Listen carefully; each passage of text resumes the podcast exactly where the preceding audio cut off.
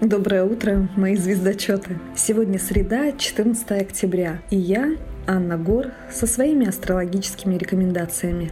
Луна в знаке Девы, 27 лунные сутки. День благоприятен для начала изучения новых вопросов, для учебы. День идеален для косметических чисток лица, очищения желудочно-кишечного тракта. Также среда хороша для стрижек, особенно мужских. Я желаю вам хорошего дня и увидимся завтра.